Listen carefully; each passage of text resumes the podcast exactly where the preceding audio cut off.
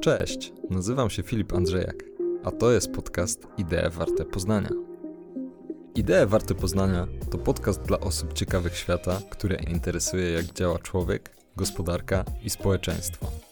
To podany w przystępnej formie obraz otaczającej nas rzeczywistości, widziany oczami myślicieli, naukowców, badaczy oraz ekspertów z różnych dziedzin wiedzy. Możesz się tutaj spodziewać rozmów z ciekawymi gośćmi, a od czasu do czasu także materiałów solowych, w których szerzej omawiam wybraną tematykę. Dzięki za obecność i zapraszam do słuchania.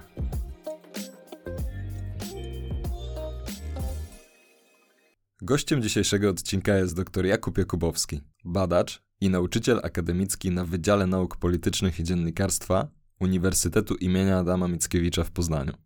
Jakub jest ekspertem w dziedzinie socjologii internetu, komunikacji społecznej oraz politycznej. Współprowadzi także agencję wspierającą innych badaczy w promocji ich dorobku naukowego. Zapraszam do rozmowy. Cześć Jakub. Cześć. Porozmawiamy sobie dzisiaj o teoriach spiskowych. Zrobiłem już jeden materiał na ten temat pod tytułem Dlaczego wierzymy w teorie spiskowe. Był to materiał w drugim odcinku podcastu Idee Warte Poznania.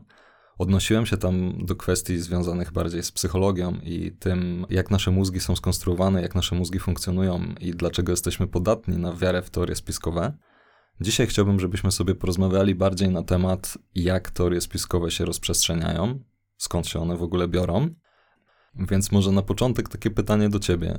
Czy to jest tak, że ten świat, który sobie skonstruowaliśmy i te media, które sobie skonstruowaliśmy, sprawiają, że jesteśmy skazani na życie z teoriami spiskowymi? Pewnie poniekąd tak. To znaczy nie tylko te media i nie tylko ten świat, w którym żyjemy tu i teraz, a jest to pewnie dobry moment do rozmów o teoriach spiskowych, nie tylko ten świat je produkował, nie tylko ten świat sprawiał, że nimi tłumaczyliśmy sobie rzeczywistość. Teorie spiskowe, tak jak zresztą mówiłeś w poprzednim odcinku, istnieją i tłumaczą nam ten świat właściwie od zawsze, od kiedy istnieje cywilizacja, od kiedy to życie społeczne, w którym jesteśmy zanurzeni, jest na tyle skomplikowane, że musimy w jakiś sobie sposób je wyjaśnić, a że mamy bez mała kilka miliardów ludzi na świecie, około 200 krajów i coraz bardziej skomplikowaną rzeczywistość połączoną chociażby internetem, sprawia to, że jesteśmy w jakimś sensie coraz bardziej na nie skazani i pewnie coraz więcej ich, ich będzie. Ja zabrałem się za ten temat teorii spiskowych z tego względu, że no zeszły rok 2020 powiedziałbym, że stał pod znakiem teorii spiskowych. Razem z rozwojem internetu, zwiększeniem się skali tego wszystkiego, tego skali globalizacji, skali tego, jak jesteśmy połączeni z innymi ludźmi między sobą na całym świecie globalnie, liczba teorii spiskowych cały czas rosła. Natomiast przy okazji pandemii koronawirusa można powiedzieć, że chyba nastąpił taki duży wybuch tego wszystkiego. Nie wiem, jakie jest Twoje spojrzenie na ten temat? Z jednej strony tak, to znaczy zauważ, że my zawsze lubimy traktować siebie w trochę taki bardziej specjalny sposób, prawda? Jest, mhm. Zawsze chcemy czuć się trochę wyjątkowo. I pewnie z tego punktu widzenia rok 2020 wydaje nam się wyjątkowy, także pod względem liczby teorii spiskowych świat nam się rozchwiał i przez to coraz trudniej nam go wytłumaczyć, w szczególności kiedy dzieje nam się po prostu krzywda. Mhm. Natomiast to nie jest chyba tak, że ten rok pod tym względem jest jakiś szczególny.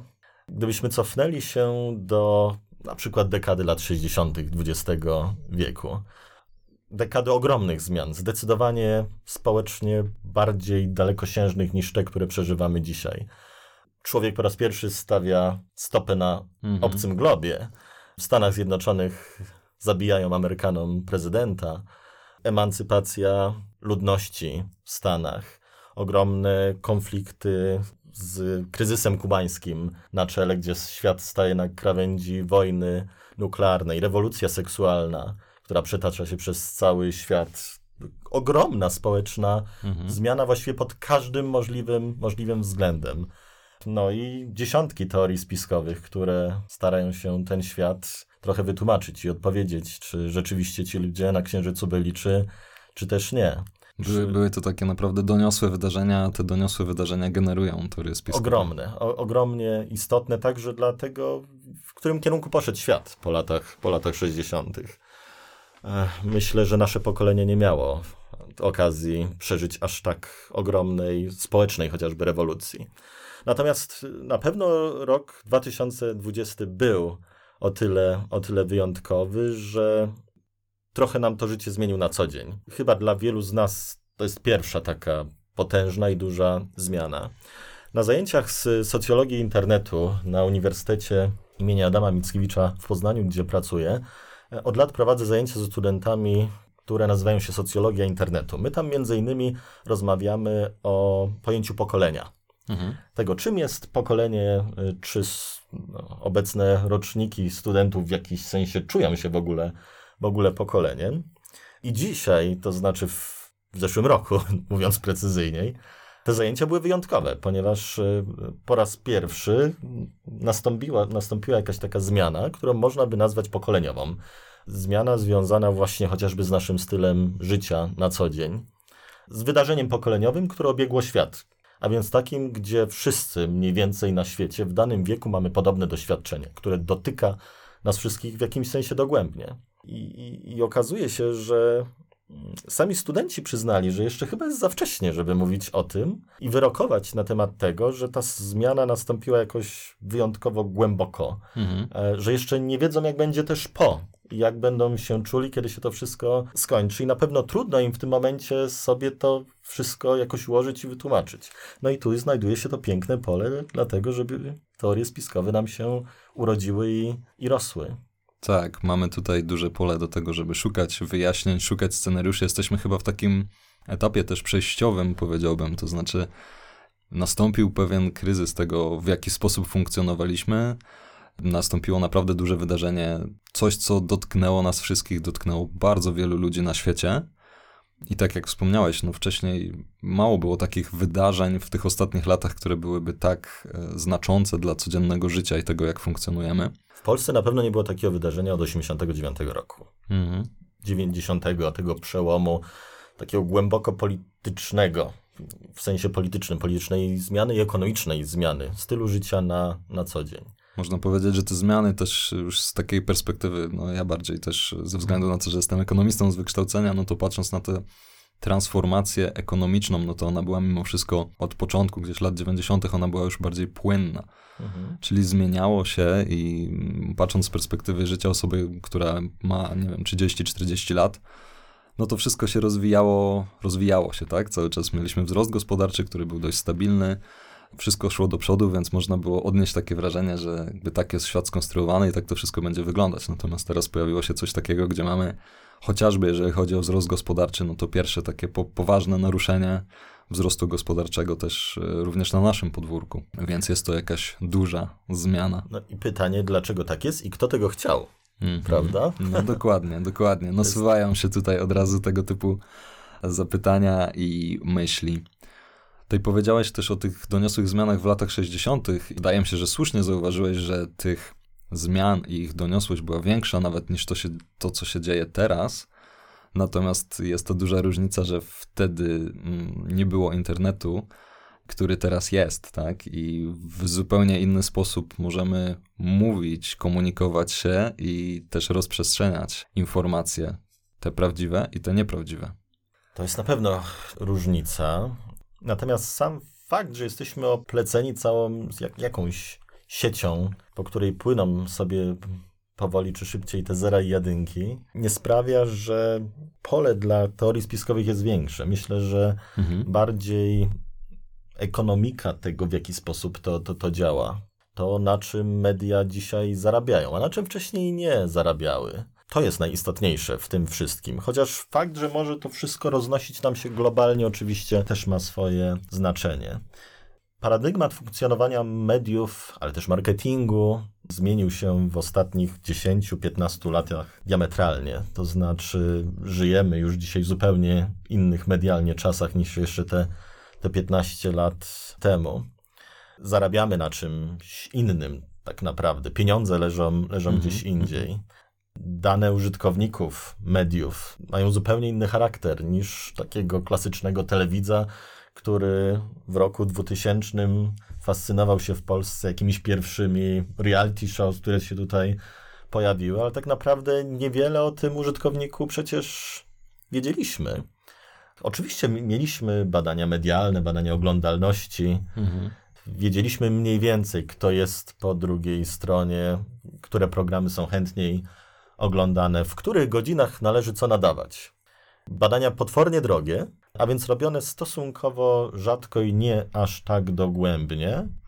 A dzisiaj sytuacja właściwie jest, jest odwrotna. To znaczy, my mamy informacji multum, właściwie nie wiemy, gdzie sięgnąć rękoma, bo one są wszędzie. Mhm. Sami użytkownicy mediów zostawiają nam ten tak zwany długi ogon informacji. No i kwestia tylko tego, gdzie wyciągnąć ręce i co złapać. Co nam pozwala dostosowywać ten przekaz niemalże idealnie, tak? Znaczy zindywidualizować go dla pod każdego odbiorcę w taki sposób, aby był on zadowolony. Krytyk mediów, nazwiska, jeżeli dobrze pamiętam, Andrew Keane, napisał kiedyś, że internet zaczyna sprawiać, że stajemy się coraz bardziej podobni do samych siebie. Mhm. Co brzmi paradoksalnie, ale jest w tym coś. To coś to jest fakt, że algorytmy zaczynają dostosowywać informacje tak naprawdę pod nasz gust, pod nasze zachowania, biorąc pod uwagę chociażby jakieś współczynniki behawioralne. I działa to mniej więcej tak samo w stosunku do programów na YouTubie, czy, czy jakichś filmów na YouTubie, jak do pary butów, którą też przez mhm, internet możemy, mm -hmm. możemy kupić, które też w jakimś sensie konsumujemy. I teraz są ludzie bardziej podatni na teorie spiskowe i są tacy, którzy są na nie podatni mniej. My wiemy już dokładnie, którzy są, bo wiemy w co klikają mm -hmm. i mhm. co lubią, co komentują i co udostępniają. Więc y, z, ze sprzedażą, jeżeli mogę użyć takiego słowa, teorii spiskowych, wydaje mi się, że jest trochę jak ze sprzedażą butów. Bardzo upraszczając, ale w gruncie rzeczy odnosząc się do dokładnie tego samego mechanizmu. Mhm. Jeżeli wiesz, że ktoś jest na nie podatny, e, jeżeli wiesz, że w niektórych wzbudzają one większe emocje, no to celuj w tych ludzi, bo tam się znajduje to, co jest miarą zysku w internecie, mm. a tą miarą jest klik. Czyli zaczyna być tak, że również te osoby, które chcą rozprzestrzeniać teorie spiskowe, czy w jakiś sposób korzystać z teorii spiskowych, mają cały szereg narzędzi, które są dostępne współczesnym marketing, marketingowcom i współczesnym sprzedawcom i mogą z nich dowoli korzystać. To jest bardzo ciekawe. Druga rzecz, o której wspomniałeś, czyli to jest też tak, że w dzisiejszych mediach zaczynamy budować wokół siebie bańki informacyjne, czy to są social media, czy to są w ogóle konsumpcja mediów, z jakiej korzystamy, ponieważ nasze akcje wywołują jakieś reakcje po drugiej stronie. Przez to to, co nas interesuje, tego dostajemy więcej. To, co nas nie interesuje, tego dostajemy mniej.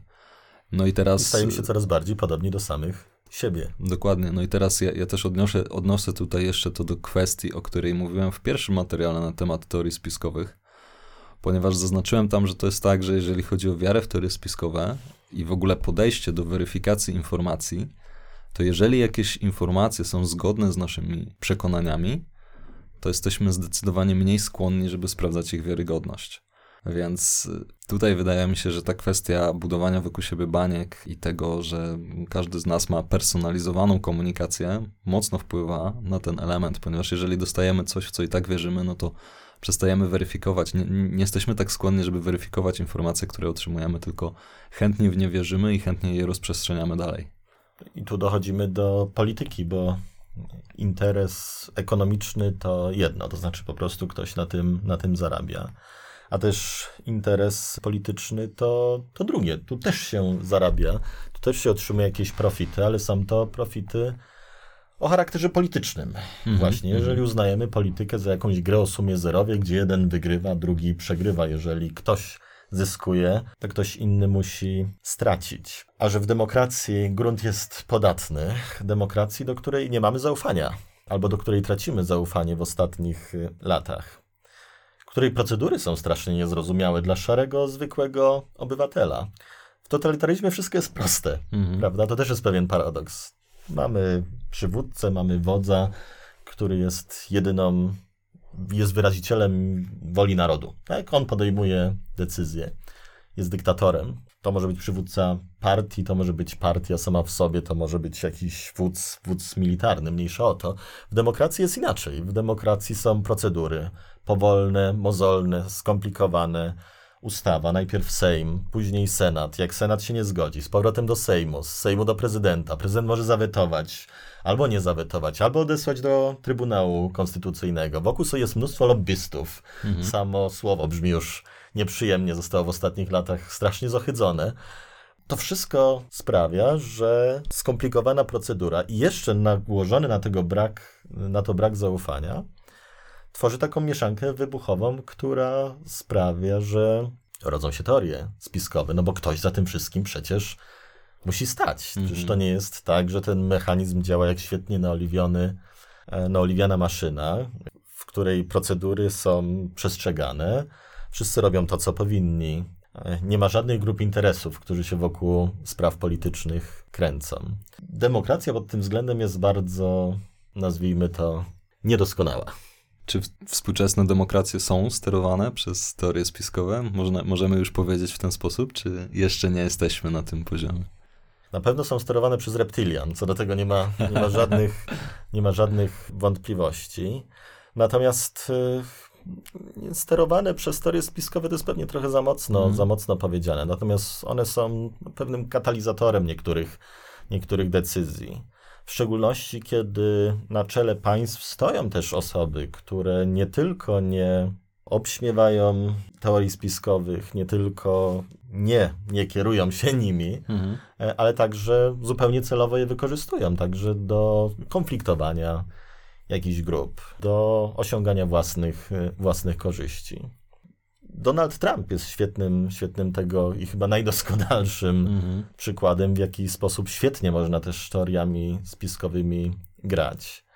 Jak bardzo one mogą też szkodzić demokracji, która podobno dla Stanów Zjednoczonych jest niczym religia. I procedury demokratyczne rządzące tym krajem są właściwie przez 200 lat amerykańskiej demokracji najdoskonalszą demokratyczną, demokratyczną maszyną. Okazuje się, że jeżeli na czele tego państwa staje ktoś, dla którego teorie spiskowe są tylko jednymi z wielu teorii, na podstawie których wyjaśnia się rzeczywistość, to może doprowadzić to do tego, na skraju czego Stany Zjednoczone stanęły dzisiaj.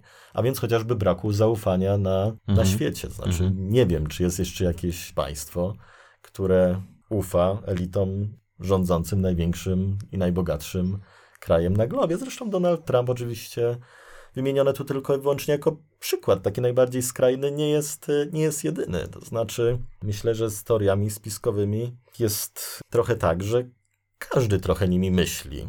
Każdy z nas. To znaczy, pewnie nikt z nas nie jest się w stanie do końca uwolnić od teorii, teorii spiskowych. Są one naturalnym elementem naszego życia, funkcjonowania, myślenia, podejmowania decyzji, tak jak naturalnym elementem są chociażby stereotypy.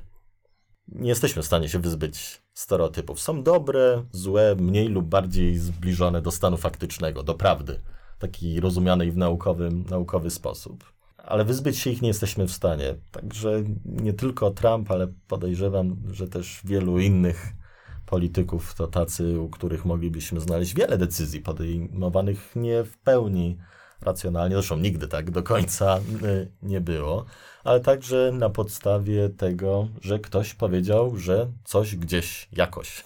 Czyli możemy powiedzieć, że politycy korzystają z teorii spiskowych, czy korzystają w ogóle w jakiś sposób z rozprzestrzeniania nieprawdziwych informacji, dlatego żeby odnieść dla siebie korzyści polityczne.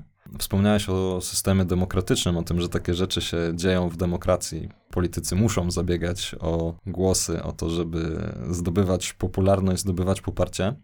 Natomiast y, jak, jak to wygląda też w skali globalnej, bo ja może powiem tak, y, robiłem, robiąc research też do naszej dzisiejszej rozmowy, i znalazłem, istnieje coś takiego jak Europejska Agencja do Spraw Zwalczania Dezinformacji. Jest to instytucja badawcza prowadzona przez Unię Europejską, która śledzi pochodzenie różnego rodzaju teorii spiskowych, e, rozkłada je na czynniki pierwsze i publikuje na ten temat informacje. Jeżeli chodzi o teorie, które są, były wzięte pod, pod lupę przez tą agencję, no to tutaj zdecydowanie większość tych teorii miała gdzieś swoje źródła w rosyjskich, czy to służbach specjalnych, czy politykach. Więc wydaje się, że tworzenie czy rozprzestrzenianie teorii spiskowych jest też narzędziem polityki międzynarodowej. I jaka jest Twoja opinia na ten temat? Bez, bez wątpienia tak jest, jeżeli właśnie uznać politykę za grę o sumie zerowej, a bardzo często właśnie o, o polityce międzynarodowej w ten sposób się myśli. Od wielu lat tak naprawdę zmieniamy też trochę ten oręż, którym walczymy na, na arenie międzynarodowej. Coraz mniej liczy się miecz, Mhm. Coraz bardziej liczy się no właśnie chociażby ekran smartfona, który każdy przy sobie nosi, jakimś dziwnym trafem. Mało kto nosi przy sobie miecz w Europie i w okolicach Europy, ale smartfon w kieszeni ma, ma każdy. No czym więc walczyć w dzisiejszych czasach, jak nie tym, czym możemy walczyć, używając urządzenia, które służą nam na co dzień. Ważny jest ten soft power, mhm. prawda? A więc y, ta miękka władza, jeżeli nie możemy użyć miecza. Ważnym elementem soft power jest y, chociażby marka narodowa, którą budujemy na podstawie tego, ile się o nas mówi, w jaki sposób się o nas mówi, ale także jak źle mówi się o innych. Skłócanie wewnętrzne niektórych krajów, chociażby właśnie teoriami spiskowymi. Psucie polityki, co łatwo można zrobić, wpuszczając właśnie te wirusy braku zaufania do, do europejskich, zachodnich demokracji. Czy nie ma doskonalszego sposobu właśnie na walkę w dzisiejszych czasach niż, niż tego typu walka? Wydaje mi się, że trudno sobie znaleźć lepszą. Niektórzy się zorientowali szybciej, niektórzy później, niektórzy już dawno temu wyhodowali farmy troli, niektórzy dopiero to robią, niektórzy się przyznają, Niektórzy robią to samo, ale robią to bardziej po cichu. Mhm, w subtelny sposób. Subtelny, ktoś złośliwy nazwałby demokratyczny, a nie autokratyczny sposób, więc w tym nowym typie wojny, a więc wojny informacyjnej, pewnie będziemy mieli tych zasobów ludzkich coraz, mhm. coraz więcej. Żeby atak odeprzeć, Europa też y, potrzebuje tego typu organizacji. Potrzebuje je państwo, potrzebuje je społeczeństwo w formie chociażby jakiejś organizacji trzeciego sektora, które zresztą też powstają tworząc taką sieć fact-checkingowych instytucji, mhm. pozwalających ludziom zorientować się, co jest prawdą, a co, a co nie. Kilka miesięcy, albo już nawet kilka lat temu, jeden z prezydenckich polskich ministrów zaproponował chyba coś, co sam w skrócie nazwał Mabeną. Mhm. Nie jestem w stanie w tym momencie rozwinąć tego skrótu, Pomysł był głupawy, mówiąc, mówiąc szczerze, ale jakby sama idea polegała na tym, żeby stworzyć jakąś taką barierę, ścianę dla dezinformacji, chociażby właśnie ze wspomnianego przez ciebie wschodu pomysł nie był głupi. Sam fakt, w jaki sposób został zaprezentowany, opisany i ten e, niezbyt dobrze przemyślany skrót sprawił, że, że został obśmiany przez opinię publiczną, ale sam w sobie pomysł nie jest zły. Być może, jeżeli mamy Ministerstwo Obrony, rozumiane tak bardziej mhm. militarnie, to przydałoby nam się w końcu jakieś ministerstwo albo przynajmniej instytucja, czy dobrze skoordynowana sieć instytucji która broniłaby nas także przed dezinformacją i przed teorią spiskową, jako przed narzędziem takiej międzynarodowej walki.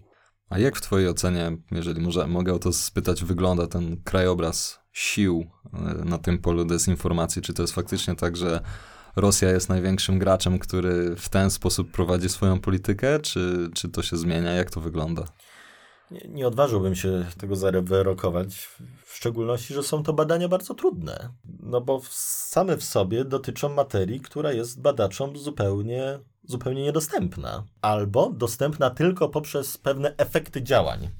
Tych, którzy gdzieś e, właśnie zamknięci w czterech ścianach dbają o to, aby Polacy myśleli o szczepionkach to, co myślą starając się zawsze trzymać faktów, pewnie bym się tutaj nie odważył na jakąś szerszą diagnozę, mhm. ale jeżeli właśnie mamy wziąć pod uwagę ten element po efektach ich poznajmy, no to y, obserwując czy wydarzenia wokół wyborów y, w Stanach Zjednoczonych, czy wokół Brexitu, czy wokół słynnej, czy też niesłynnej swojego czasu afery Cambridge Analytica, czy różnych śledztw dziennikarskich, które prowadzą na wschód, z mhm. naszej mhm. perspektywy na wschód, y, no to wydaje się, że że Rosja na pewno jest, proszę mnie dobrze zrozumieć, ważnym graczem w tej, mhm, w tej, -hmm. całej, w tej całej sieci.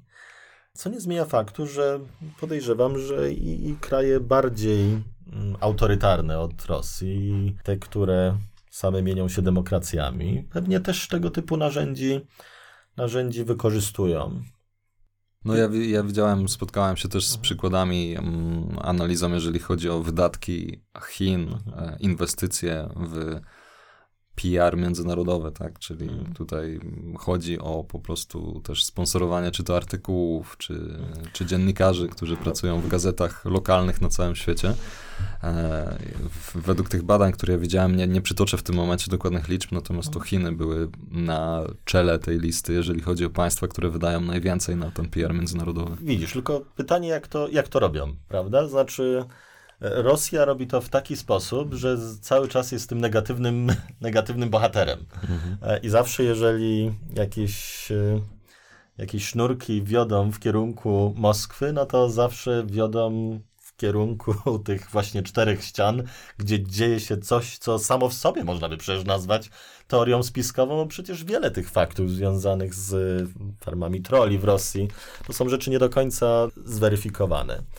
Chiny dla porównania i to jest bardzo dobry przykład. Jeżeli coś, e, coś robią, robią to zupełnie, zupełnie inaczej. Mhm. Przykładem takiego soft power może być chociażby to, co się obecnie dzieje w sferze kosmicznej. Amerykanie e, bez przerwy poprzez swoje prywatne przedsiębiorstwa, ale przez też działanie NASA bez przerwy wydłużają różnego rodzaju programy, które mają nas zaprowadzić czy to na Księżyc, czy to na Marsa. Te rakiety cały czas im tam wybuchają. O turystach kosmicznych słyszymy, e, słyszymy mm. chyba już od kilkunastu lat, które statkami Virgin Galactic mają polecieć właściwie masowo niczym, niczym autobusy. Sukcesów w tym wszystkim zero. Dużo szumu, mało efektów, podczas gdy Chińczycy po cichu parę tygodni temu wylądowali chociażby po raz pierwszy, jeżeli dobrze, y, dobrze kojarzę, po ciemnej stronie Księżyca, gdzie y, pojawiła się sonda, która pracując tam przywiozła parę dni temu, także parę czy parę tygodni temu, sporo próbek na, na Ziemię. Y, sukces został obtrąbiony w momencie, kiedy rzeczywiście warto było go obtrąbić. I tylko tyle się właściwie właściwie dowiedzieliśmy. Czy tam po drodze były jakieś porażki? Pewnie tysiące, jak to bywa w badaniach hmm. kosmicznych. Natomiast efekt propagandowy takiej międzynarodowej komunikacji, także związanej z marką kraju, marką państwa, jest przede wszystkim budowanie tej narracji sukcesu. Pewnie jedni robią to trochę lepiej, inni robią to też trochę gorzej, prawda? Dobrze, że może, żeby już nie drążyć tutaj tematów czy rosyjskich, czy Rosji, czy Chin, Czyli powiedzieliśmy sobie tak, takie pytanie, o którym rozmawialiśmy, to tak właściwie jakby, ok, mamy teorie spiskowe, ale kto je tworzy i po co? No to powiedzieliśmy sobie, że mogą tu być cele polityczne, wewnętrzne czy zewnętrzne, w ten sposób to ujmijmy. Ale rozmawialiśmy też o, tych, o tym, że mogą to być cele po prostu finansowe. Ja tutaj też, e, przygotowując się do naszej rozmowy, znalazłem taką ciekawą statystykę, portale, które zajmują się publikacją, strony internetowe, które zajmują się publikacją materiałów fejkowych w samej Europie, na terenie Unii Europejskiej, bo to były też badania prowadzone przez Agencję Unii Europejskiej, rocznie generują około 75-76 milionów dolarów przychodów z reklam. Mhm. Także to też pokazuje, że to może być potężny biznes, tak? Czyli możemy robić i pisać te rzeczy tylko i wyłącznie dlatego, żeby pozyskiwać ruch, to co wspomniałeś, pozyskiwać kliki i na tym zarabiać, tak? Niestety taka motywacja finansowa też jest silna, jest istotna i powiem więcej, jakby tworzenie takich rzeczy Mamy taką tendencję w ogóle, jakby możemy sobie dyskutować o tym, za chwilę jeszcze sobie powiemy o tym, że mamy tam nagłówki, clickbaity tak zwane i tak dalej, i tak dalej. Natomiast portale, które są celowo tworzone po to, żeby rozprzestrzeniać tego typu informacje, no to już w ogóle jadą po bandzie, tak, i mogą tworzyć rzeczy, które, w których ludzie, którzy się w to wkręcą i w to wierzą, no to już zupełnie będą mocno zaangażowani. No to co, powinniśmy ich zakazać? No i właśnie, to jest pytanie, jakby jak z tym, czy da się z tym w ogóle walczyć, czy powinniśmy tego zakazywać, czy nie, jakby co możemy zrobić? Piekielnie trudny dylemat, bo tak naprawdę nie ma tutaj dobrej, dobrej odpowiedzi. Przecież Europa jako kolebka wolności słowa i wolności prasy, czy, czy szeroko pojęty Zachód, to zrzyma się zawsze, kiedy słyszy, że jakiś portal ma być zamknięty, jakaś informacja usunięta, jak, bardziej, jak bardzo głupia i kłamliwa by przecież nie była. Każdy ma prawo stanąć sobie przecież na środku placu i powiedzieć, co chce. Pytanie, gdzie jest y, granica? I my przecież od setek lat szukamy tej granicy, gdzie ją postawić, aby z jednej strony nie zarżnąć, przepraszam za stwierdzenie, no, tego, co jest dla nas niezwykle cenną zdobyczą Zachodu, a więc wolności słowa, a z drugiej strony nie sprawić, że wynikające z wolności słowa minusy, problemy i pewne niedogodności związane z tym, jak funkcjonuje społeczeństwo, sprawią, że straty przewyższą nam za chwilę korzyści. I to nie jest proste. Ja też nie znam odpowiedzi na to, na to pytanie, czy zamknięcie takiego jednego czy drugiego portalu nie spowoduje coś, co powoduje usunięcie negatywnego komentarza na Facebooku. To znaczy z jednego usuniętego z reguły pączkuje mniej więcej 10-20 innych, które są jeszcze gorsze, mm. które oskarżą cię o jeszcze większe świństwa związane z tym, że jesteś cenzorem, manipulatorem, no i zwalczasz wolność słowa. Nie wiem, czy, czy, czy zakazywać. Pewnie są jakieś lepsze sposoby. Edukacja, której w Polsce nieprawdopodobnie brakuje.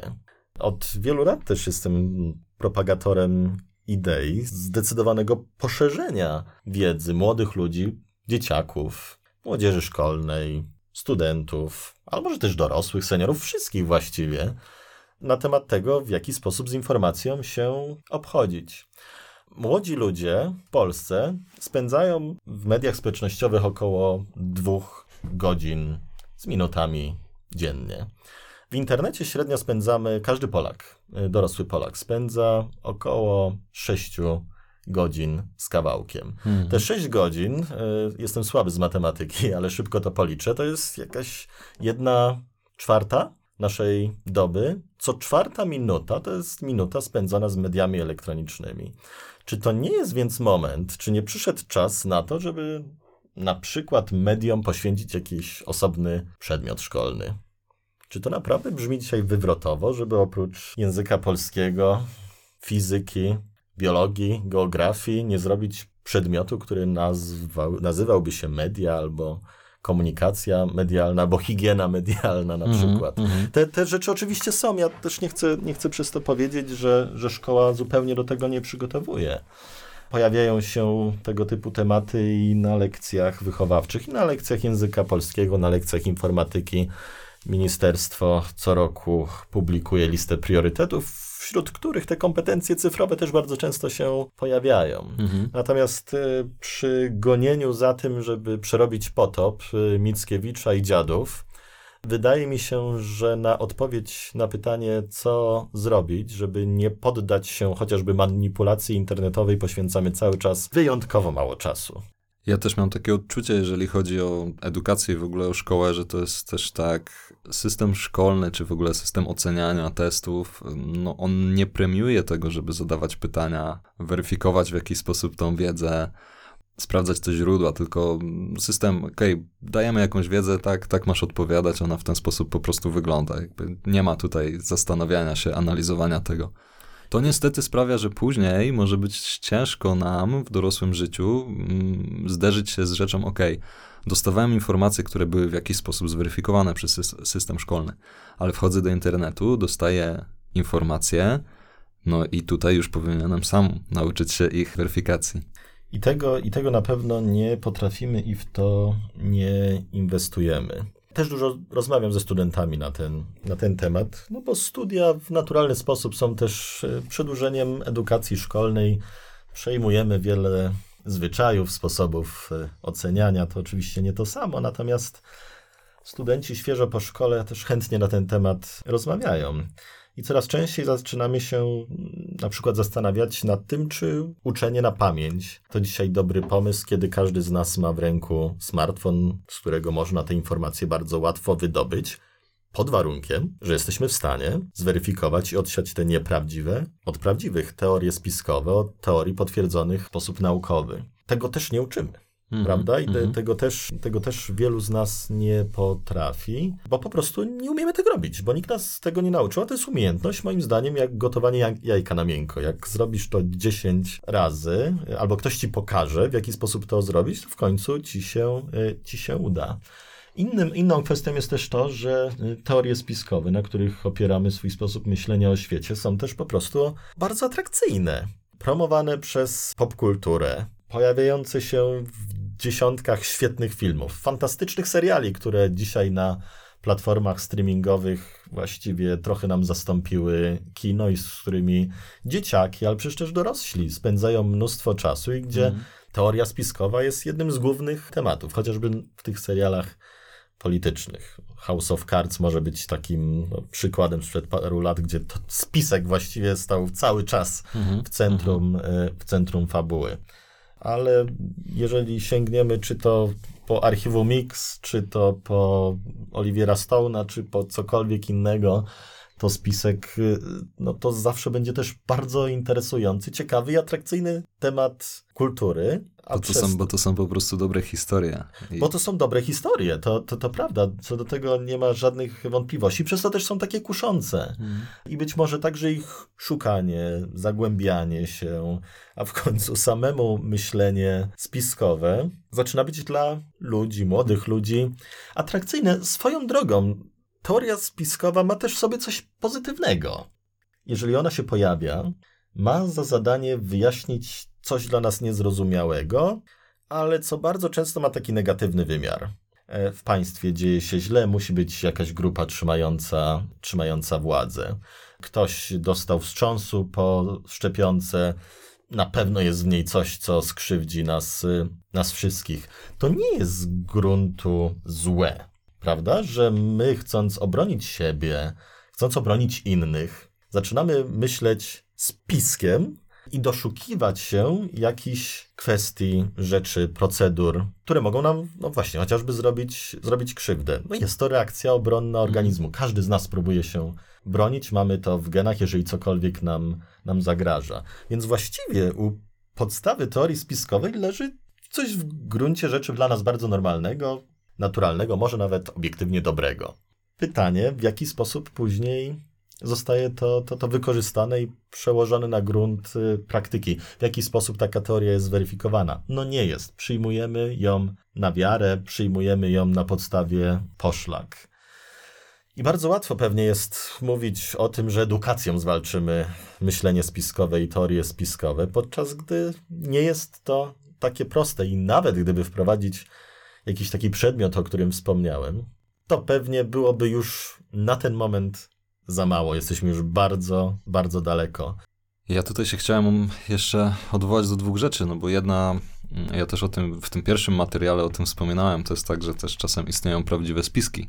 I o tym też trzeba pamiętać, tak? Ja, ja, też sobie szukałem takich przykładów i chociażby można tu wymienić, nie wiem, spisek producentów wyrobów tytoniowych w Stanach Zjednoczonych, którzy przez lata ukrywali badania i ukrywali dowody na to, że palenie tytoniu szkodzi. Podobne kwestie były z mhm. branżą, z całą branżą zajmującą się przetwórstwem ropy naftowej, kiedy były prowadzone. Na rynku funkcjonowało coś takiego jak benzyna ołowiowa, która była bardzo szkodliwa, natomiast przez lata badania mówiąc o tym, że to jest szkodliwe i dla ludzi, i dla środowiska były też ukrywane. I takie prawdziwe spiski istnieją i także o tym trzeba też z jednej strony pamiętać.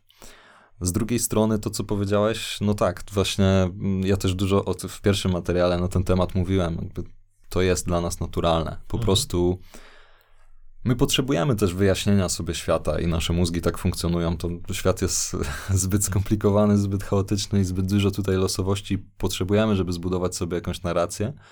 I to w większości przypadków jest dobre, tak? No bo pozwala nam lepiej żyć, pozwala nam efektywnie funkcjonować. I to jest ok, natomiast buduje to to pole, pole, które może zostać wykorzystane przez osoby, mhm. które chcą nami w jakiś sposób świadomy lub bardziej lub mniej manipulować. Świetne jest to, co powiedziałeś o tych spiskach, które rzeczywiście gdzieś, gdzieś są, gdzieś na nas czyhają to jest też narracja, to czy nazwijmy sobie to spiskiem, czy, mm. kartelem, zmową cenową, to jest, to jest oczywiście inna sprawa. Narracja jak każda, każda inna, ale w tym sensie teorie spiskowe też mogą być korzystne dla, dla demokracji, prawda? Zmuszają dziennikarzy śledczych do tego, żeby brać pod uwagę jakieś skrajne sposoby wyjaśniania rzeczywistości. Prawdopodobieństwo, że spisek istnieje, jest bardzo niewielkie, ale może jednak gdzieś są pewne niekorzystne procedury, które rządzą tym światem, które warto badać, właśnie biorąc y, je pod uwagę jako pewnego rodzaju skrajności. Pośród nich jest, między nimi jest rzeczywistość. Teorie spiskowe mogą być tymi skrajnościami, które się w 99% nie, nie potwierdzają. Ale warto follow the money, jak mawia, jak mawia, jak mawia klasyk, i, i może rzeczywiście one też jako pewien punkt wyjścia chociażby właśnie w kwestii dziennikarstwa śledczego są, mm. są ważne. Jest taki świetny film z lat 60., y, chyba dzisiaj trochę zapomniany i niedoceniony, ale do którego warto wracać. Ogląda się go jak najdoskonalsze kino akcji nakręcone współcześnie. Film nazywa się Manchurian Candidate z Frankiem Sinatrą. Chyba 61 rok, chociaż nie chcę skłamać, na pewno film z lat 60. Y, Fenomenalne kino gdzie właśnie żołnierz wracający z wojny w Korei zaczyna odkrywać coraz dziwniejszą rzeczywistość, która związana jest z jego, z jego powrotem. Jakieś koszmarne sny, mhm. jakieś elementy układanki, które w pewnym momencie doprowadzają do zamachu na prezydenta amerykańskiego. Fantastyczne studium teorii spiskowej to, to po pierwsze a po drugie właśnie dowód na to, że ona nie zawsze musi być tym elementem, który uznajemy za, no cóż, ktoś myśli teorią spiskową, zapewne jest świrem. Należy go odseparować. Tak? To znaczy jego sposób myślenia zakrawa o jakąś, być może nawet psychiczną chorobę. Zresztą niedaleko jest od osobowości paranoicznej do czystej chorobowej paranoi. Mhm. Prawda? Mamy te dwa, dwa pojęcia, które są właściwie dużo mają ze sobą, ze sobą wspólnego. Więc to też jest na pewno istotne, aby nie zawsze skazywać tę teorię spiskową na właśnie takie wieczne potępienie i tych, którzy myślą spiskowo, nie uważać za ludzi, którzy po prostu chcą źle, tak? chcą mm. na niekorzyść. Czasami z tego złego może też wyniknąć coś dobrego, prawda? Dokładnie. Znaczy też wspomnieliśmy sobie, że jeżeli chodzi o tworzenie tych teorii spiskowych, no to jest tak, że część ludzi robi to, bo ma w tym interes, ale może być też tak, że część, może nawet większość ludzi w jakiś sposób to tworzy i powiela nie po to, żeby kogoś oszukać, zmanipulować, tylko dlatego, że nie wiem, tak czują, że po prostu w jakiś sposób sobie upraszczają świat, czy w jakiś sposób, nie wiem, niezrozumienie pewnego tematu może wygenerować um, błędną opinię na ten temat. Po prostu. I, I jakby to też jest normalne. Z drugiej strony, znaczy może inaczej. Ja myślę tak. Myślę, że warto sobie tutaj wziąć taki punkt widzenia, że zorganizowanie spisku jest trudne. Każdy, kto ktokolwiek próbował zarządzać, nie wiem, ludźmi, organizować jakiś zespół, myślę, że tu wszyscy przedsiębiorcy mogą się wypowiedzieć, tak? Jakby organizowanie firmy, nawet kilkuosobowej, to jest trudny proces organizowanie spisku, który miałby wielką skalę, byłby szeroko zakrojony, to jest y, bardzo, bardzo trudny proces. Dlaczego u Jamesa Bonda, organizacji Widmo, jeszcze nigdy w żadnym z 25 odcinków się niestety nie, nie udało, jak widać. Nic wskazuje na to, że, e, że kiedyś pokonają agenta ich królewskiej mości. Dokładnie, także mi się wydaje, że spiski są trudne w organizacji, co nie oznacza, że, że może ich nie być, i warto patrząc, jakby patrząc na to z drugiej strony, też można się zastanawiać, ok, czy w danym twierdzeniu jest jakieś ziarno prawdy, tak, z czego ono może wynikać, żeby też się zastanowić, spojrzeć na jakąś inną perspektywę, czyli tu jest znowu ta kwestia wolności słowa, tego, żeby każdy mógł wypowiedzieć to, co może i takiego przejścia chyba już trochę do filozoficznego pytania, to jest, czy jest jakaś jedna obiektywna wersja prawdy w tym świecie, która funkcjonuje, czy to jest tak, że każdy Oczywiście, może... Że czy to jest tak, że każdy może mieć swoją prawdę, tak? Oczywiście, że jest. To jest prawda naukowa. Jest y, kilka rodzajów faktów i, i prawdy. Naj, najdoskonalsza zbadana mm, metodą naukową to jest, y, to jest ta prawda, wobec której nie znaleźliśmy jeszcze żadnej, żadnej lepszej prawdy, jak bardzo paradoksalnie by to nie, nie brzmiało, ale mówiąc, mówiąc zupełnie, zupełnie poważnie. To też jest ogromna trudność w stosunku do tych, którzy spiskiem myślą. To znaczy, to w jaki sposób oni tłumaczą sobie świat, bardzo utrudnia sposób wytłumaczenia im, że może być inaczej.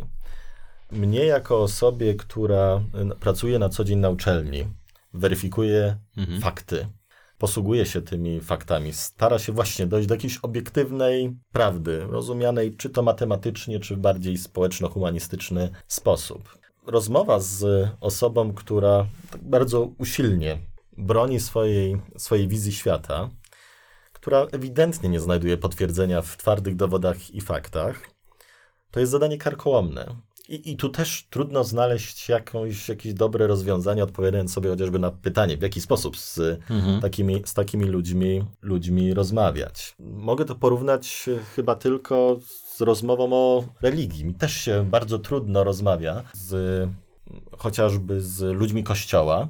Nie dlatego, że nie szanuję, nie lubię, nie, nie uznaję ich punktu widzenia czy sposobu spoglądania na świat.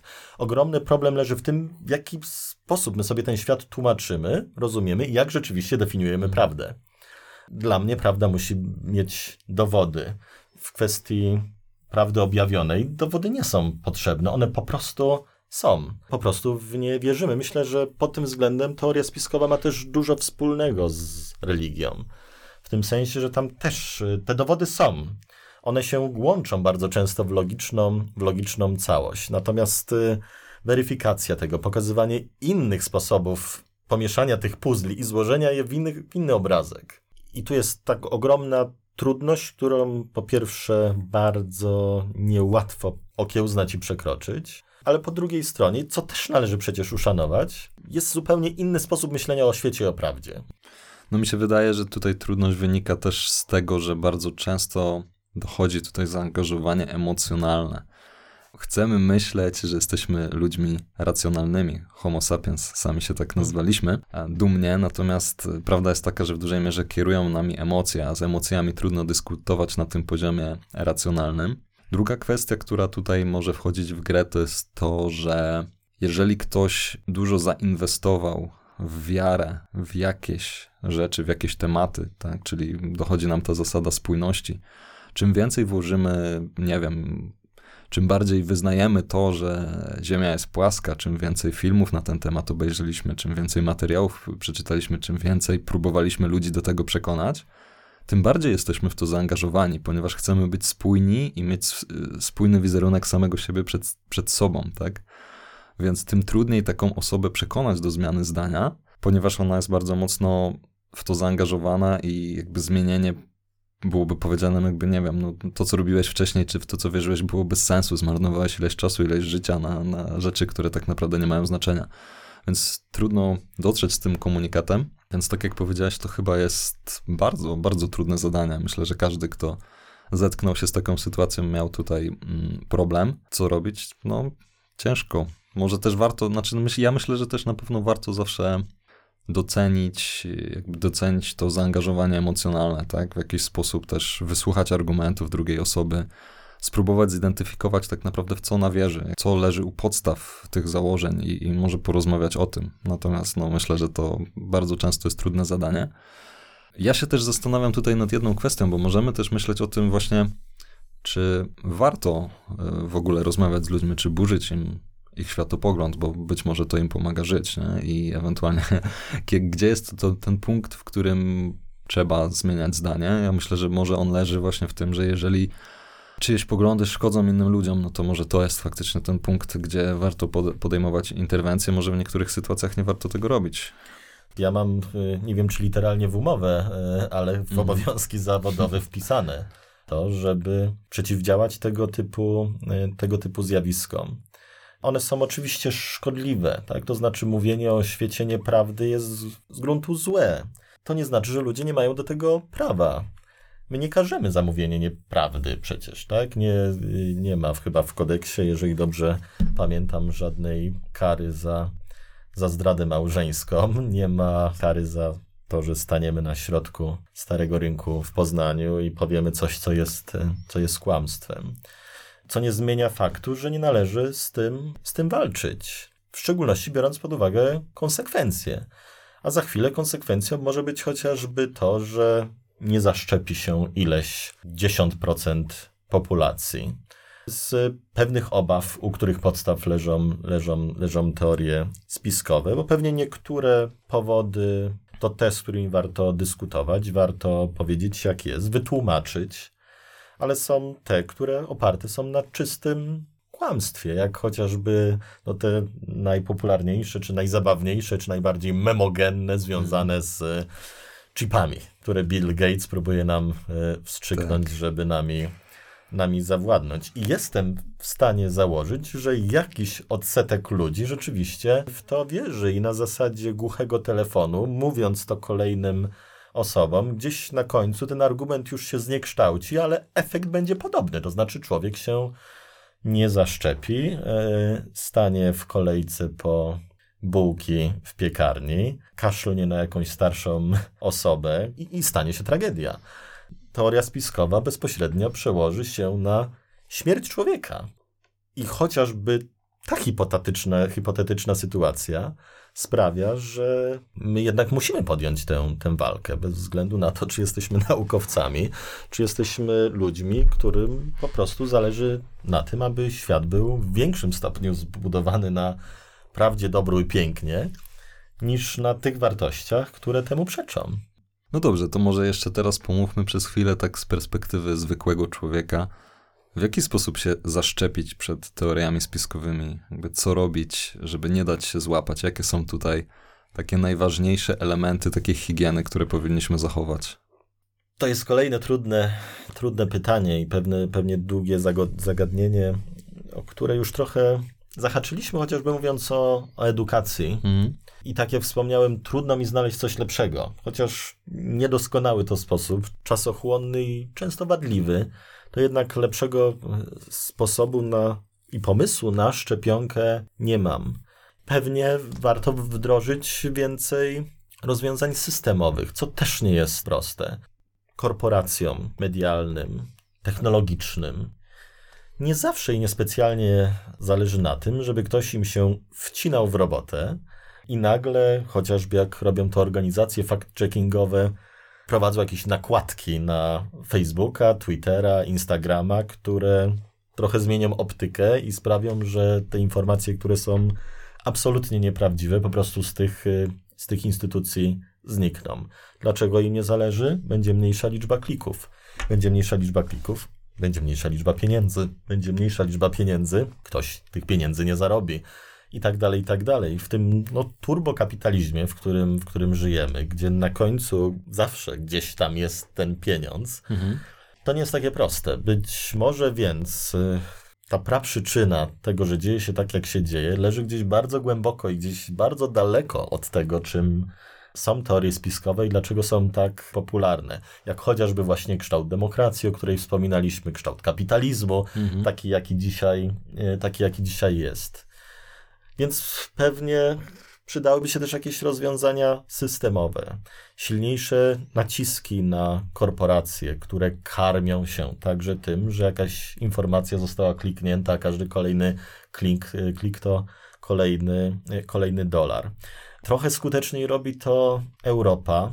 To obśmiewane często wyrażenie niezadowolenia przez Unię Europejską mhm. czasami przekłada się na jakieś systemy, chociażby ten, o którym, o którym wspomniałeś, portale, tak, w których można, można zweryfikować jakieś informacje e, pochodzenia, pochodzenia zewnętrznego. Natomiast trzeba by było zrobić dużo, dużo, dużo więcej. Ameryka, która jest patronem tych korporacji, musiałaby się pewnie trochę zmienić, no bo do linii krzemowej z reguły są one ulokowane, więc podlegają w dużej mierze też amerykańskiemu prawodawstwu, więc i ono musiałoby być trochę bardziej restrykcyjne.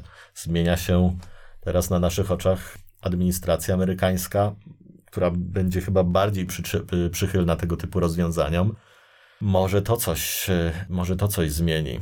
Może też zmieni to, że po prostu będzie większa świadomość wśród ludzi, nas, nas, użytkowników, odbiorców. To, że mówi się więcej na ten temat, to, że powstają filmy, to, że powstają dokumenty i one też docierają do pewnego grona osób. Może ta świadomość też sprawi, że łatwiej będzie zabiegać o te zmiany, czy wprowadzać tego typu zmiany.